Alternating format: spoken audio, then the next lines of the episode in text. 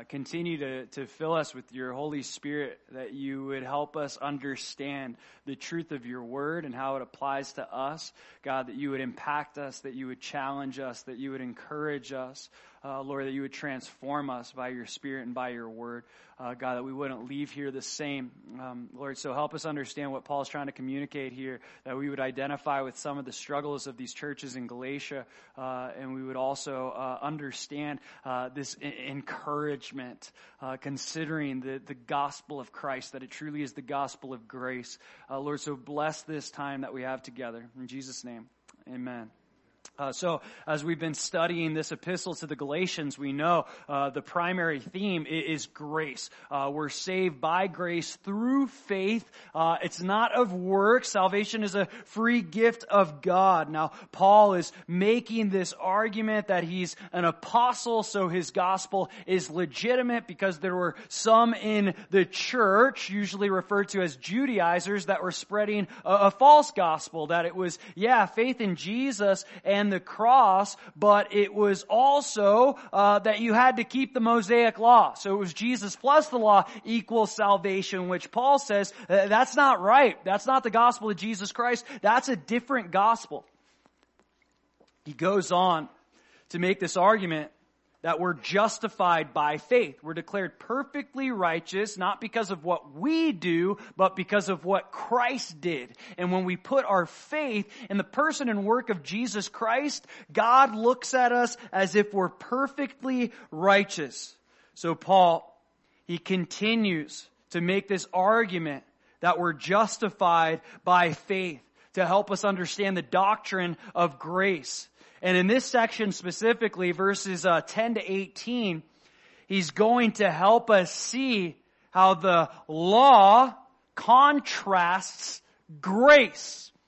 See, there's a curse that's attached to the law.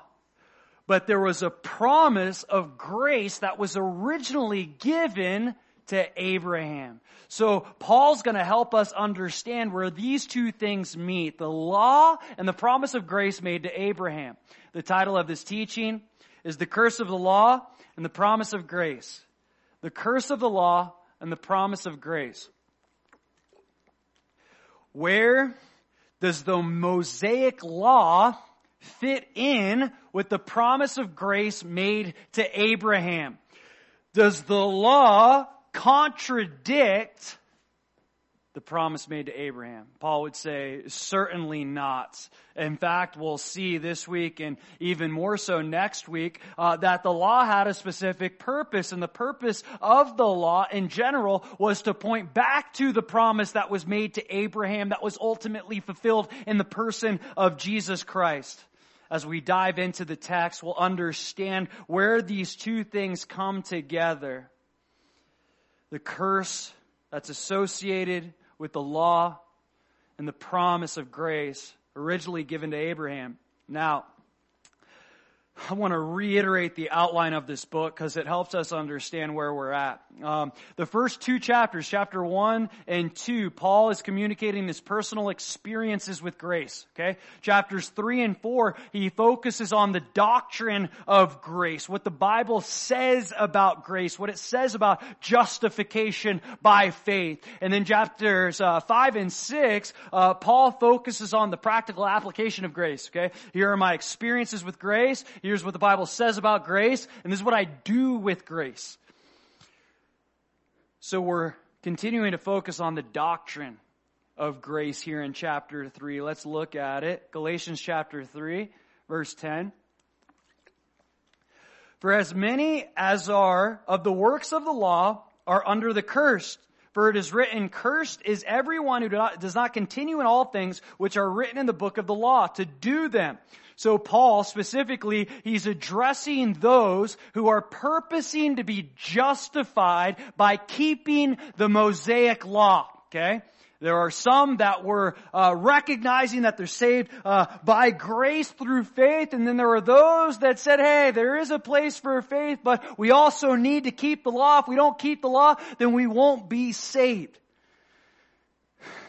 Now, the Christians who had a Jewish upbringing or a Jewish background would have been confused with some of the things that Paul is claiming here in the epistle to the Galatians. Why? Because they see throughout the Old Testament there are certain blessings that are associated with keeping the Old Testament law. Let me show you.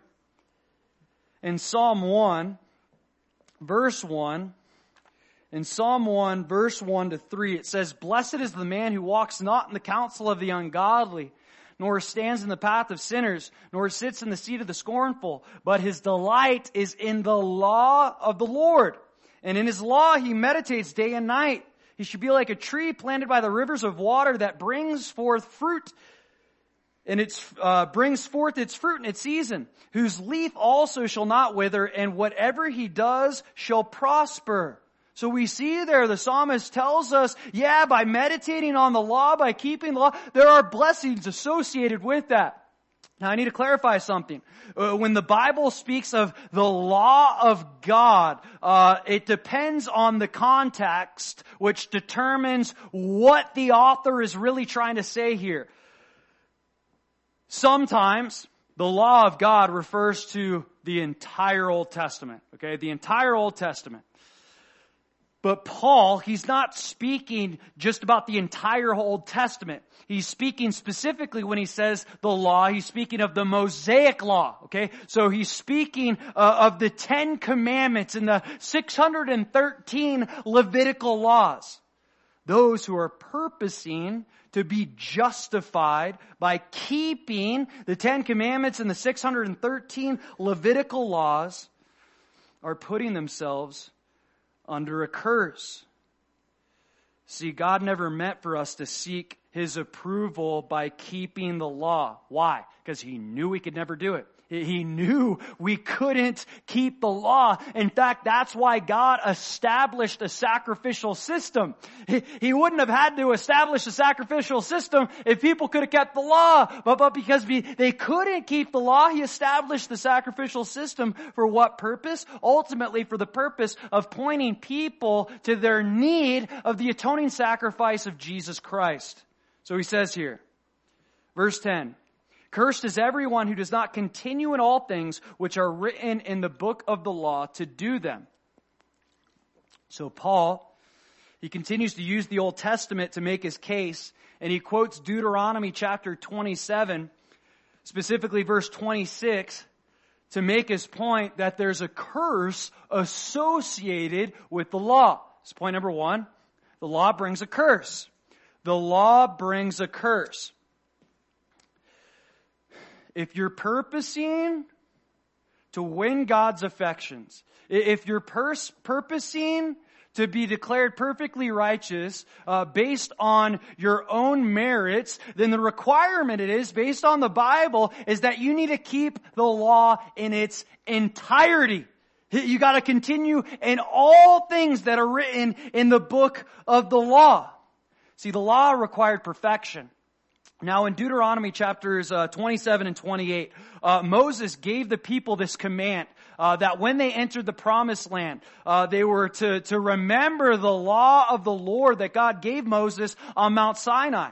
And, and he tells them, uh, hey, we're going to separate the tribes. There's going to be six tribes uh, that go up to Mount Gerizim, and there are going to be six tribes that go up to Mount Ebal. And, and the six tribes that go up to Mount Gerizim, they're going to proclaim the blessings that are associated with keeping the law. If you're obedient in this particular area, this is the blessing associated with that. Okay? So that's Mount Gerizim. Now Mount Ebal, what those six tribes were to do was they were to communicate the curses that were associated with breaking the law. Okay, let's look at some of these in Deuteronomy chapter 27. In Deuteronomy chapter 27,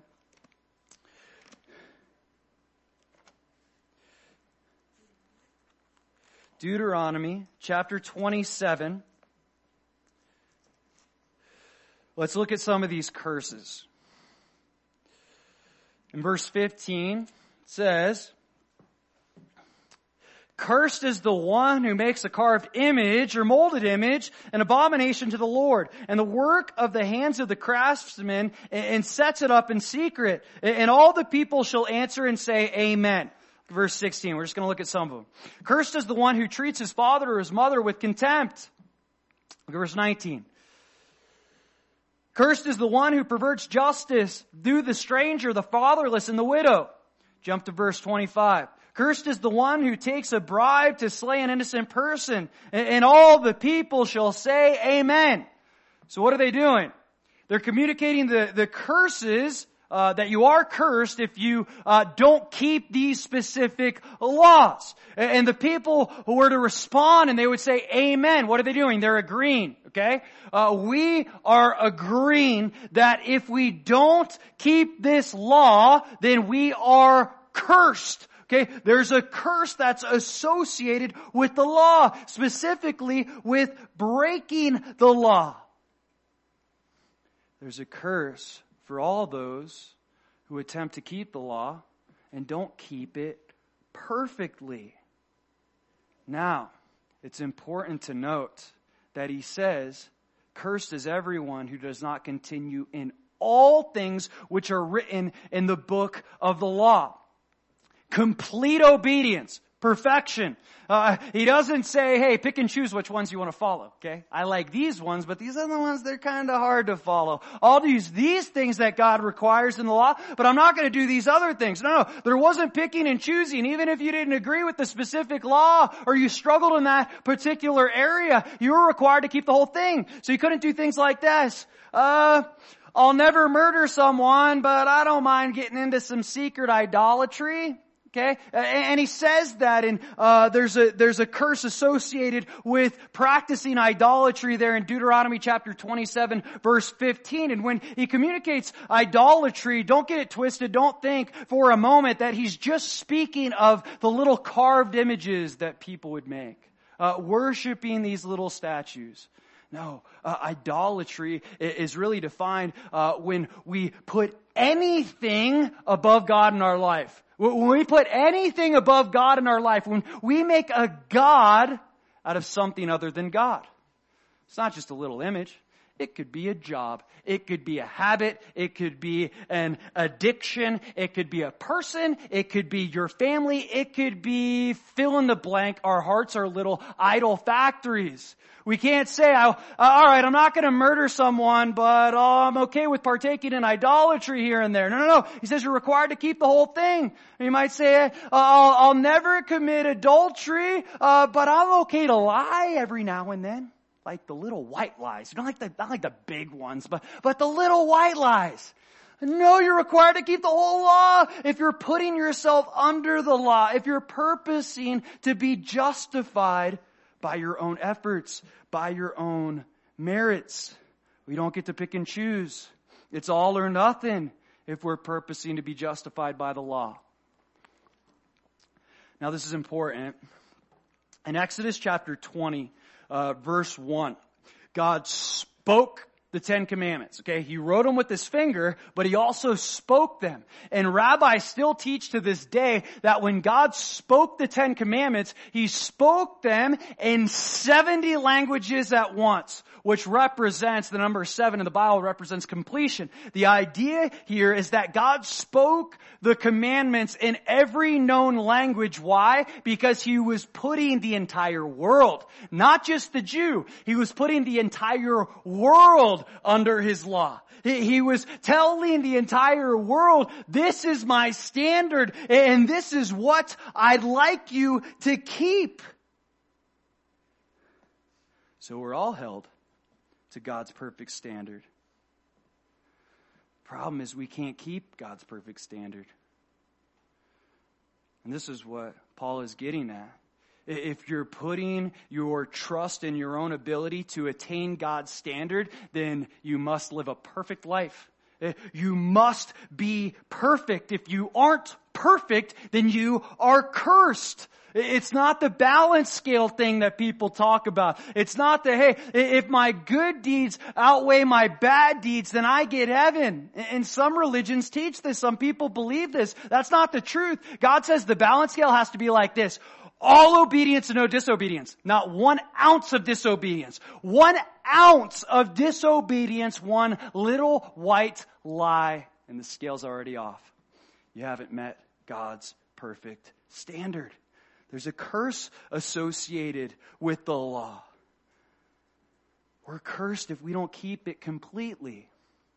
See, Paul, he knew the curse of the law all too, too well. As a Pharisee, he recognized all my zeal for God, I could never keep it. Uh, but even as a believer, he recognized, recognized the curse that was associated with the law. In 2 Corinthians chapter 11 verse 25, uh, Paul talks about the persecution and the suffering he's experienced as a believer. And specifically, uh, in verse 25, he, he, talks about the fact that he'd been, uh, he's, he'd been scourged. He, he, he'd been whipped uh, five different times. Uh, 40 minus 39, or 40, 40 minus 1. Um, uh, 39 lashes he received five separate times. Now traditionally, when uh, that would take place, traditionally it would be in a synagogue, and while that person was being whipped, there would be someone uh, that would read to that person uh, the curse associated with not keeping that particular law. Now for Paul, they were likely accusing him of blasphemy, okay? Because he was claiming that Jesus was God, okay? So they were probably accusing him of, of some form of idolatry. We don't know the specific curses, but, but even as a believer, he recognized the curse that was associated with the law because the Jewish people that cursed him, they let him know about it. And I'm sure Paul was thinking in the midst of his pain, I am so glad that I actually don't have to face these curses. I'm being whipped, but Jesus was whipped for me. I'm being persecuted, but Jesus was persecuted for me. Jesus died for me. He, he took the curse on his own shoulders for me. See, there's this curse that's associated with the law. The Judaizers that were spreading this false gospel the Judaizers that were advocating for people to keep the Mosaic law likely thought they were escaping the curse, but actually they were bringing the curse upon themselves because they were telling people that you need to keep the law, even though they themselves knew that they couldn't keep the law. Galatians chapter 3, verse 11 but that no one is justified by the law in the sight of God is evident for the just shall live by faith. He says, uh, but that no one is justified by the law in the sight of God is evident. Uh, the fact that we can't justify ourselves is evident where it's evident in the Old Testament, it's evident in the New Testament, it's evident through logic and reasoning. Just think about it. We can't justify ourselves. We can't live a perfect lifestyle. To be perfectly righteous means to be perfectly obedient. So if I'm not perfectly obedient, then I can't be declared perfectly righteous. But to be justified means to be declared perfectly righteous. It's obvious that we can't be justified by keeping the law.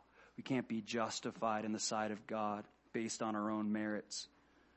Now, the Jews, they recognized this in a sense. Not that they, uh, they, they recognized that they couldn't keep the law. They, they, they knew that they couldn't keep the law to a T. Uh, so this is why at least they put some measure in faith in the fact that they were descendants of Abraham. They were hoping, okay, we can't keep the standard that God laid out. We messed up somewhere along the line. That's uh, line. That's why you had the Day of Atonement once a year uh, for the priest and for all the people, because everybody was a sinner and they knew that. So they put their faith, at least a, a little bit of faith, in the fact that hey, Abraham is our father, and, and hopefully uh, we'll be able to receive the promise that was made to Abraham in Genesis chapter chapter 12. Everybody knew they couldn't keep the law to a T. So he says here in verse 11, the just shall live by faith. This is point number two. The just shall live by faith. He's quoting Habakkuk uh, chapter 2 verse 4 Now, the original context um, of this verse had to do with the Babylonians and their uh, how they overcame Jerusalem. Remember, during the Babylonian exile, uh, when Nebuchadnezzar and company came in waves and started taking people from Jerusalem, and Jerusalem kept rebelling against Nebuchadnezzar. So ultimately, Nebuchadnezzar uh, wiped out Jerusalem and he wiped out the temple, destroyed the temple. And the Babylonians were boasting in their strength. They thought that they had something to do with this, that, that they brought themselves to become this uh, amazing world power. What Habakkuk is saying is, don't think for a moment that this happened because of your strength. This happened because of God's strength. The only reason Nebuchadnezzar, Nebuchadnezzar and the Babylonians came to be a world power is because God decided for that to happen for His specific plans and purposes. So then Habakkuk says, the just shall live by faith. He's not specifically referring to salvation. But Paul, he looks at this verse in the Old Testament and, and, he clearly understands that, that this is a perfect picture of salvation. The just shall live by faith. We're not found to be just by keeping the law. We're declared justified by having faith in Jesus Christ. The just don't put their faith in their own righteousness. They put their faith in the righteousness of God. And, and, notice what he says here. He doesn't say the just have an act of faith. The just make a profession of faith. No, no, he doesn't say that. He says the just shall live by faith. It's not just an action, it's a lifestyle. I'm trusting God with my life. I'm living by faith. In fact, in Hebrews chapter 11 verse 6 uh, in hebrews 11 6 uh, the author says but without faith it is impossible to please him. For he who comes to god must believe that he is and that he is a rewarder of those who diligently seek him. Bible tells us we can't please god without faith. Putting our faith in ourselves isn't pleasing god. Putting our faith in god pleases god. And, and what does that faith look like? It looks like diligently seeking him. That's what it says in hebrews chapter 11 verse 6 Living by faith looks like a diligent pursuit of God. It, looks like walking with God. It looks like talking to God. It doesn't just uh, end with the profession of faith. Yeah, I was kind of stirred by the gospel message and I came up and I accepted Jesus Christ into my life by faith. That's great. But just as faith started, it's called to continue. We're called to live by faith. I'm putting my trust in God. Uh, I'm trusting Him with every aspect of my life. I'm trusting Him even though, even when I don't know what He's doing. Uh, I'm trusting Him when everything in life seems to, to be against me. I'm trusting Him when I experience loss. Uh, I'm trusting Him when I experience heartache. I'm trusting Him when I'm experiencing conflict, when I'm experiencing conflicts with friends and family members and coworkers. Uh, I'm trusting God even when I don't see Him. Uh, I'm trusting God even when I have no idea what He's thinking and what He's doing. This is what it means to live by faith. The just shall live by faith. Galatians chapter 3 verse 12. Yet the law is not of faith, but the man who does them shall live by them. Keeping the law and purposing to be justified by keeping the law doesn't come from a place of faith in God. It comes from a place of faith in self. It says, I have faith in myself to do something versus having faith in God and what He did on the cross for our sins. It's focusing on what I do for God versus what God did for me. The law is not of faith. It says, but the man who does them shall live by them. He's quoting Leviticus chapter 18 verse 5. Once again, he's reiterating the fact that if you're under the law, you're called to live by the law. You're called to live by the letter. You're called to keep the whole law. You're called to keep it to a T. It's not about your intentions to keep the law. It's not about your desires to keep the law. In fact, in the context of justification through the law, it has nothing to do with your heart whatsoever. It has everything to do with what you actually do. It doesn't matter if you have uh, a sincere love for God or not. When we're talking about justification through keeping the law, it's solely based on the decisions that you make, not the relationship that you have. You're required to live by the letter if you want to go that route. But then he says here in verse 13, Christ has redeemed us from the curse of the law, having become a curse for us. For it is written, cursed is everyone who hangs on a tree. Jesus came to remove the curse of the law. He came to remove the curse, to lift the curse. How did he accomplish this? Well, he kept the law to a T. He lived a perfect life. He kept all the commandments. He kept all the 613 Levitical laws every single moment of every single day. Even thinking about that, it's like, Jesus did it though. He, he, absolutely did it. In fact, he says in Matthew chapter uh, 5 verse 17, in Matthew 5, 17, he says, do not think I came to destroy the law or the prophets. I did not come to destroy. I came to fulfill. He came to fulfill the law and he did fulfill the law. He did what we couldn't do. Then he paid a price that we deserved. that's what Paul's talking about here. Christ has redeemed us from the curse of the law, having become a curse for us. For it is written, cursed is everyone who hangs on a tree.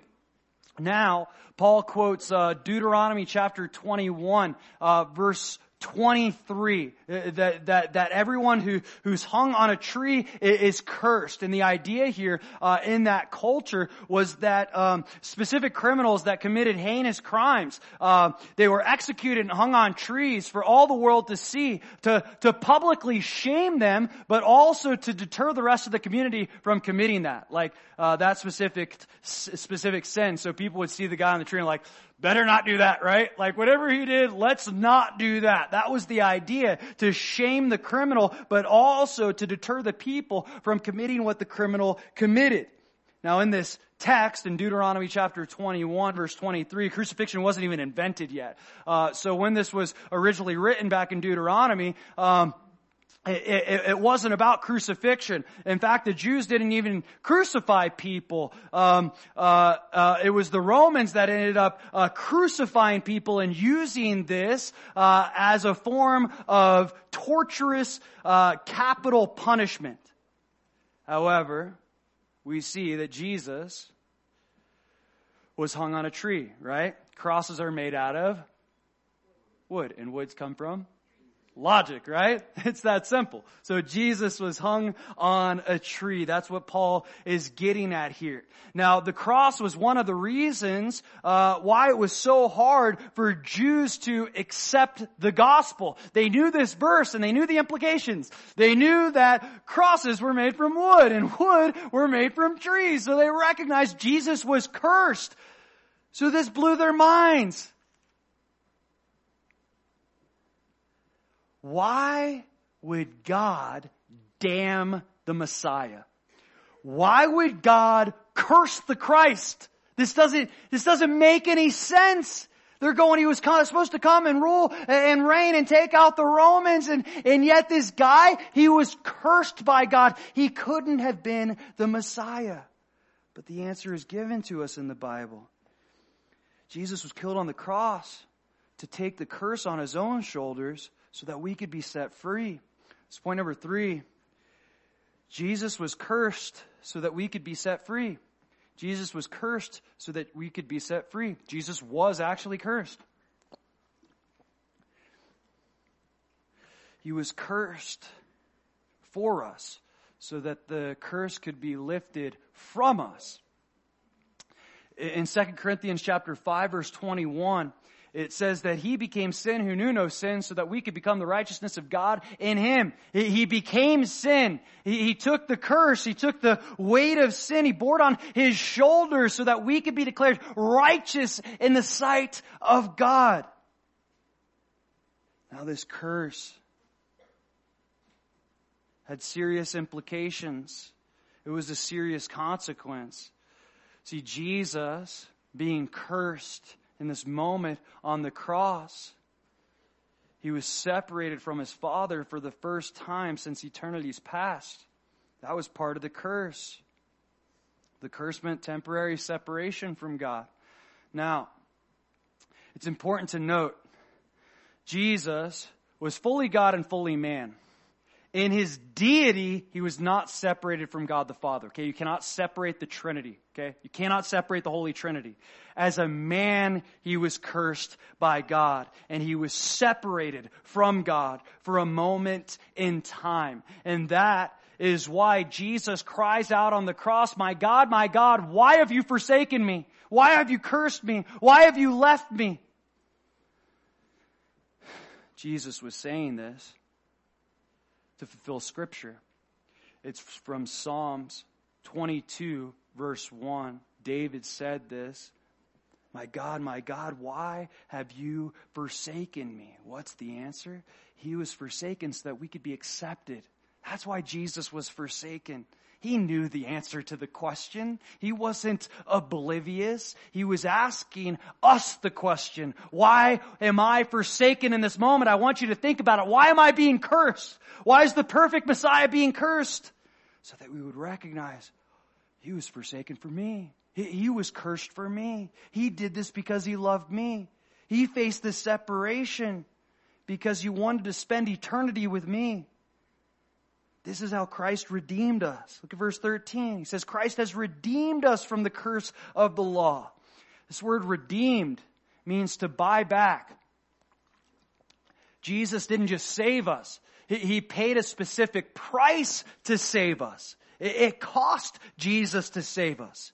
Now culturally, we see this word often used in the context of war and in the context of slavery. Uh, in war, if a nation overtook another nation uh, and they start wiping people out, the soldiers that they thought were valuable to that nation. So I come and I wipe out this nation. Not that I'd ever do that, but I say I come and I wipe out this nation. I see these guys. These guys are valuable. Maybe it's the king. Maybe it's the king's sons. Maybe it's uh, one of the commanders or the generals or the majors or sergeants or whatever whatever the case may be. So they would take these valuable soldiers captive. Why? Because they wanted to make money off of them. So they'd hold them captive. They were prisoners of war. And then when the nation uh, uh, w- was able to come up with the ransom, the money to pay them back, then they could have the soldier back. So specifically, the, the soldiers that had value would be captured so that they could get a high ransom for them. See, Jesus has value on each and every one of us. But this wasn't a word that was just used for warfare. It was also, as I mentioned, used for slavery.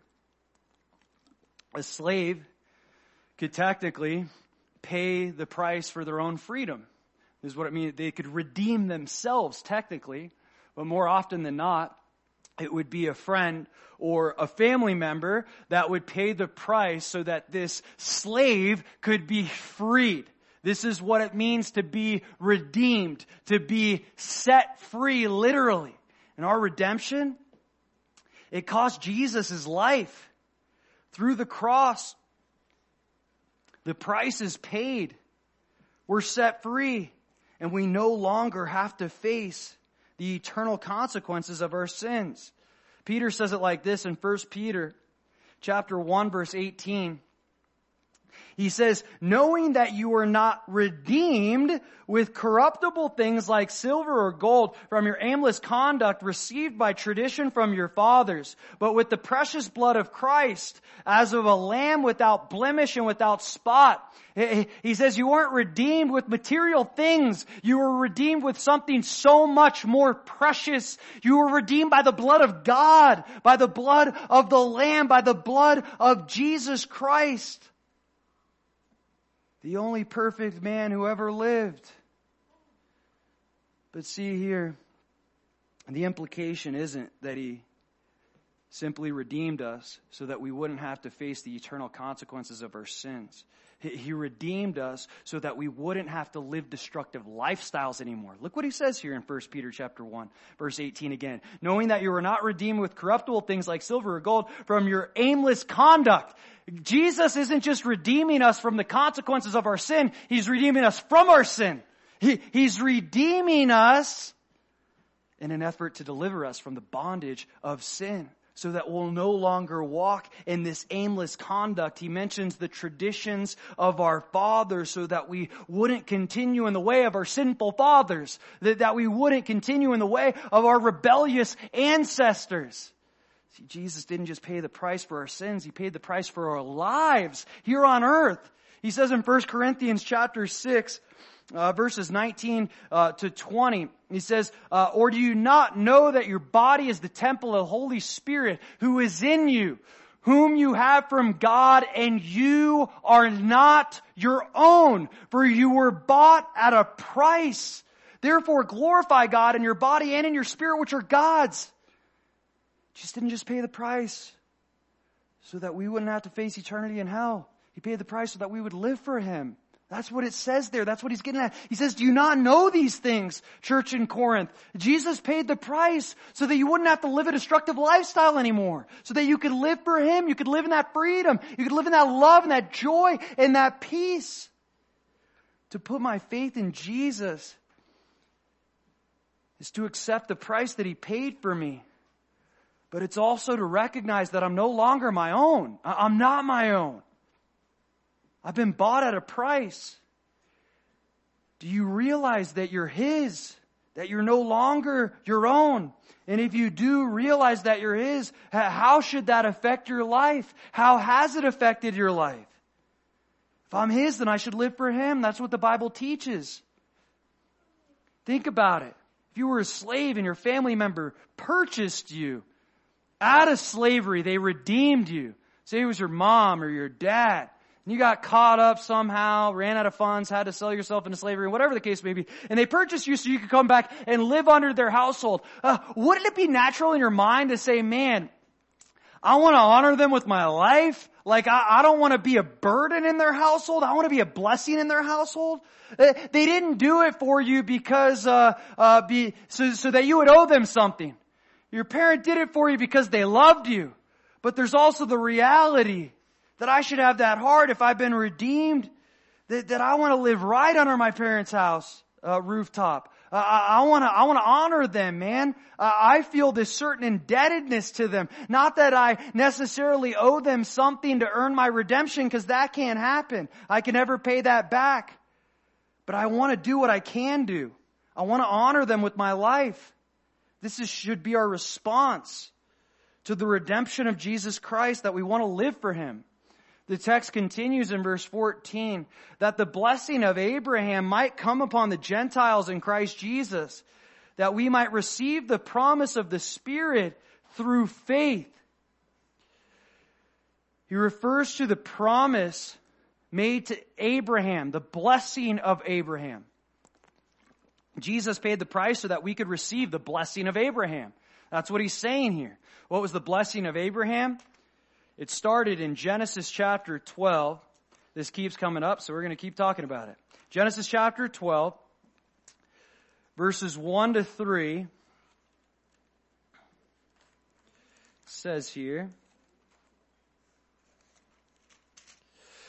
Now the Lord had said to Abram, Get out of your country from your family and from your father's house to a land that I will show you. I will make you a great nation and will ble- I will bless you and make your name great and you shall be a blessing. I will bless those who bless you and I will curse him who curses you.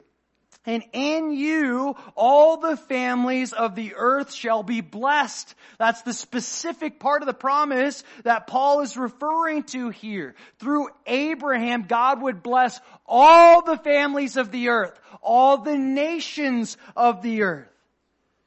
This is made possible because what Jesus did on the cross through his death and then later on his resurrection. Now, this is made possible, but it is only made possible to those who believe on Jesus Christ in faith. Look what he says here in verse 14. That the blessing of Abraham might come upon the Gentiles. Not that it will come upon the Gentiles, that it might come upon the Gentiles. See, salvation is offered to all, but not all are saved. In 1 Timothy chapter 2 verse 4, in 1 Timothy chapter 2 verse 4, it says that God desires all men to be saved. He desires everybody to be saved. He wants everyone to be saved.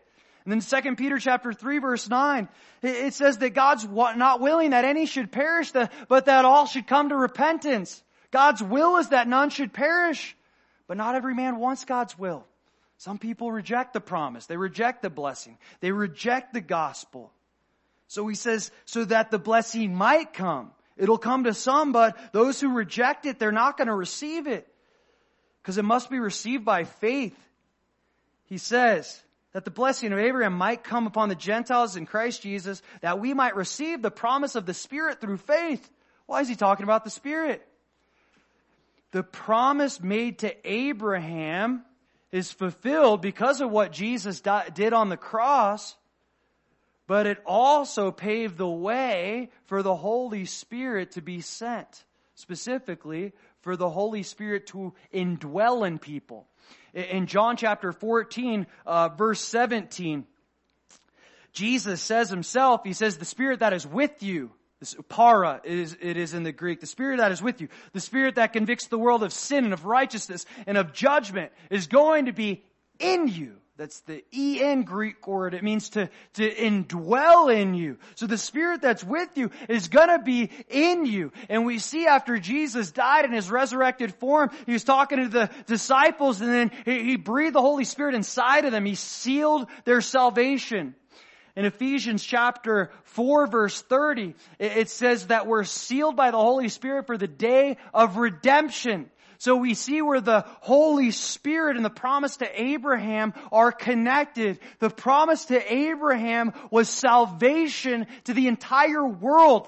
That's really what the promise is. That salvation would be offered to the entire world.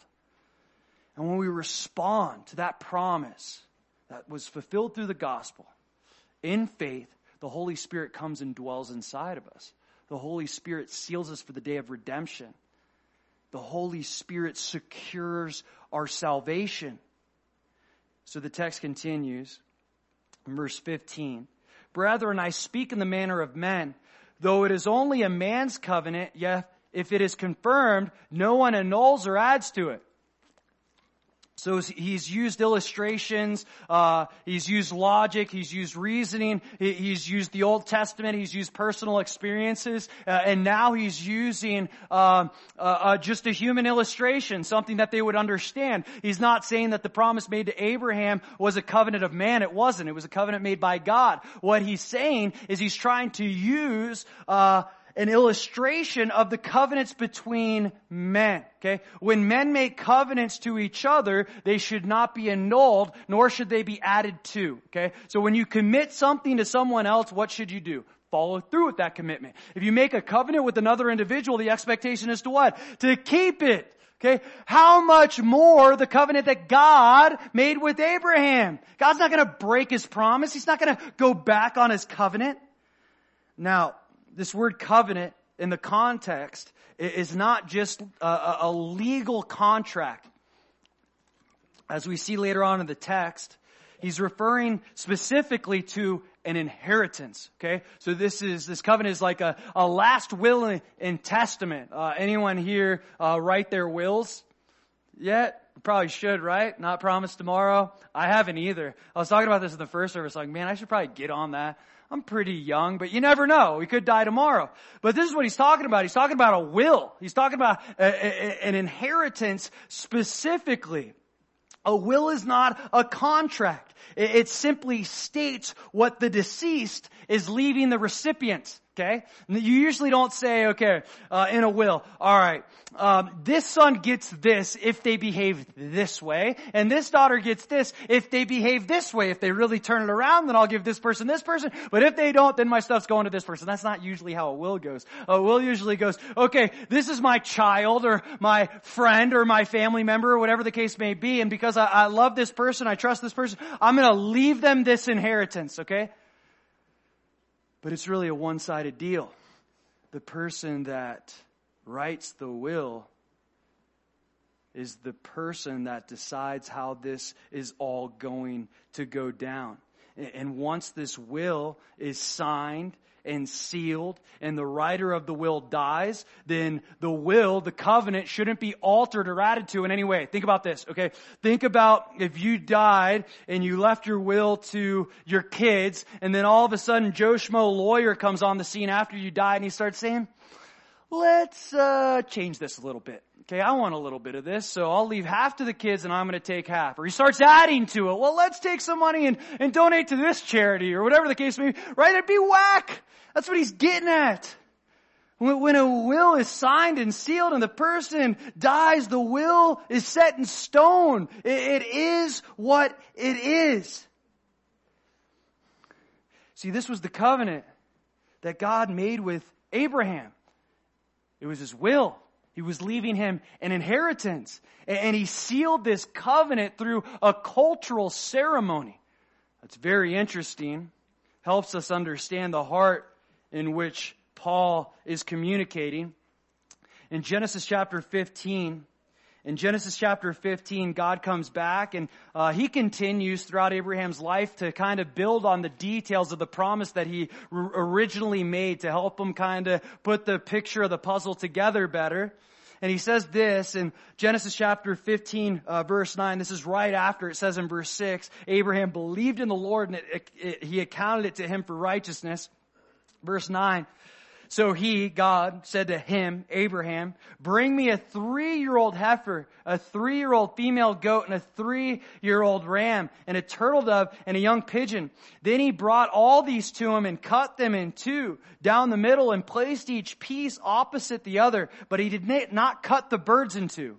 Kind of weird, right? So they cut these animals in half. So you'd cut the animals in half and the blood would be between them.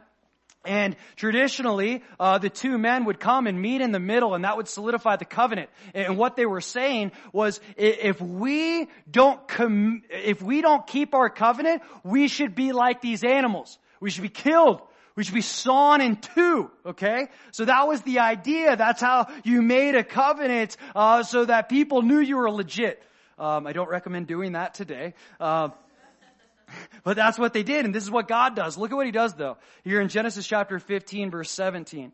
And it came to pass when the sun went down and it was dark, that behold, there appeared a smoking oven and a burning torch that passed between those pieces. This smoking oven and burning torch uh, is the presence of God. This is just, uh, I guess, how it appeared to Abraham at the time. And he says in verse 18, on the same day the Lord made a covenant with Abraham, saying to your descendants, I have given this land from the river of Egypt to the great river, the river Euphrates. And he describes the promised land, the inheritance that he was giving the people. But it says just God, the presence of God passed through the animals that were cut in half. What's he saying?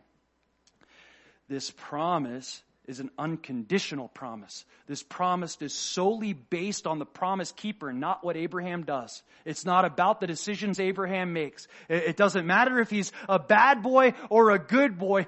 God walks through these slain animals to prove, hey, this is all about what I'm gonna do. It has nothing to do with what you're gonna do. And this was the promise ultimately of salvation. God's saying, if I don't keep my promise, I should be like these animals. We know God can't die, right? But that's what, how serious he is about this promise. Galatians chapter 3 verse 16. We'll just get to verse 18 today. Now to Abraham and his seed where the promise is made, he does not say into seeds as of many, but as of one, and to your seed who is Christ. He says, now to Abraham his seed where the promises made. So God promised specifically in uh, Genesis chapter 22 verse 18 uh, that he would bless the nations uh, through Abraham's seed, singular. And Paul makes it clear that this singular seed is no other than who? Jesus Christ. Point number four, final point. The promise is fulfilled in Jesus Christ. The promise is fulfilled in Jesus Christ.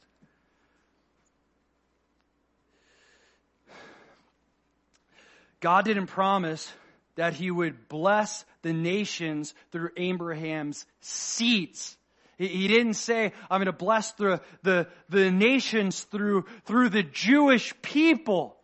He didn't say he was going to bless the nations through a people. He said he was going to bless the nations through a person singular through Jesus Christ. And yes, Jesus Christ was Jewish, but the world isn't blessed by the Jews. The world is blessed by Jesus Christ.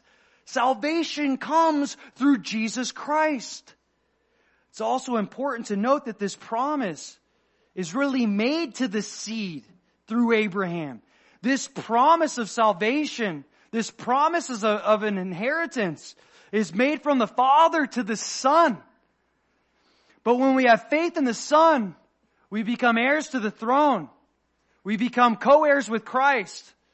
We, as we'll see in these next couple chapters, we benefit from the inheritance that Christ ultimately received. Because to receive Christ is to receive His promises. The text continues here. Galatians chapter 3 verse 17. And this I say that the law which was 430 years later, cannot annul the covenant that was confirmed before by God in Christ, that it should make the promise of no effect. He says, the, the law came 430 years after the promise that was initially made to Abraham. The promise made to Abraham preceded the law. The, the promise made to Abraham took priority over the law. The, the promise made to Abraham was better than the law. See, the promise is about what God would do, while the law was about what we must do. God's promise was all about His work and not ours. And he says, hey, this promise was made long before the law. It preceded the law. It takes priority over the law. He says that it should make the promise of no effect just because what he's getting at, logic again, just because God brought the law doesn't mean that the promise is of no effect, meaning it's like, Okay, God made this promise to Abraham, right? And then he saw uh, the Jewish people rebelling against him, and he said, "You know what? My promise to Abraham annulled. We're not going to keep it anymore. I'm not going to keep it. Uh, instead, I'm going to make the salvation thing conditional. Now they have to keep these commandments if they want to be saved. The promise no longer means anything. If that's the way it worked, and if the promise made to Abraham no longer is in effect, then it makes God a liar. It, it, it, makes God a God who goes back on his word. It, it makes God a God who doesn't keep his promises. And no one in this church is going to call God a liar. This is what Paul is getting at. God's not a liar. He's a promise keeper. That's who he is, and he can't deny himself. If he says he's going to do something, he's going to do it. We can be secure in the promises of God. He never goes back on his word. Verse 18, this is where we'll close. For if the inheritance is of the law, it is no longer a promise, but, but, but God gave it to Abraham by promise. So if we receive the promise of Abraham by keeping the law, then once again, God's a liar and his promise means nothing. Now God's promise to Abraham was unconditional. It wasn't about what Abraham did. It was about what God was going to do. There weren't conditions attached to the promise. There were conditions attached to the law. Do this, blessing in your life. Don't, if you, you break this, then there's, uh, then there's a curse associated with it. But God promised that He'd bless the nations, that it would be something that He did, Not that Abraham did, or Isaac, or Jacob, or Joseph, or any other man for that matter. It was God Himself that would fulfill this promise. See, Paul's point is that God deals with us uh, according to His promise, not our performance. He deals with us according to His promise, not our performance, not uh, what we do. It's impossible to, to earn a promise. It's impossible to earn God's promise. The only way we receive a promise is by what?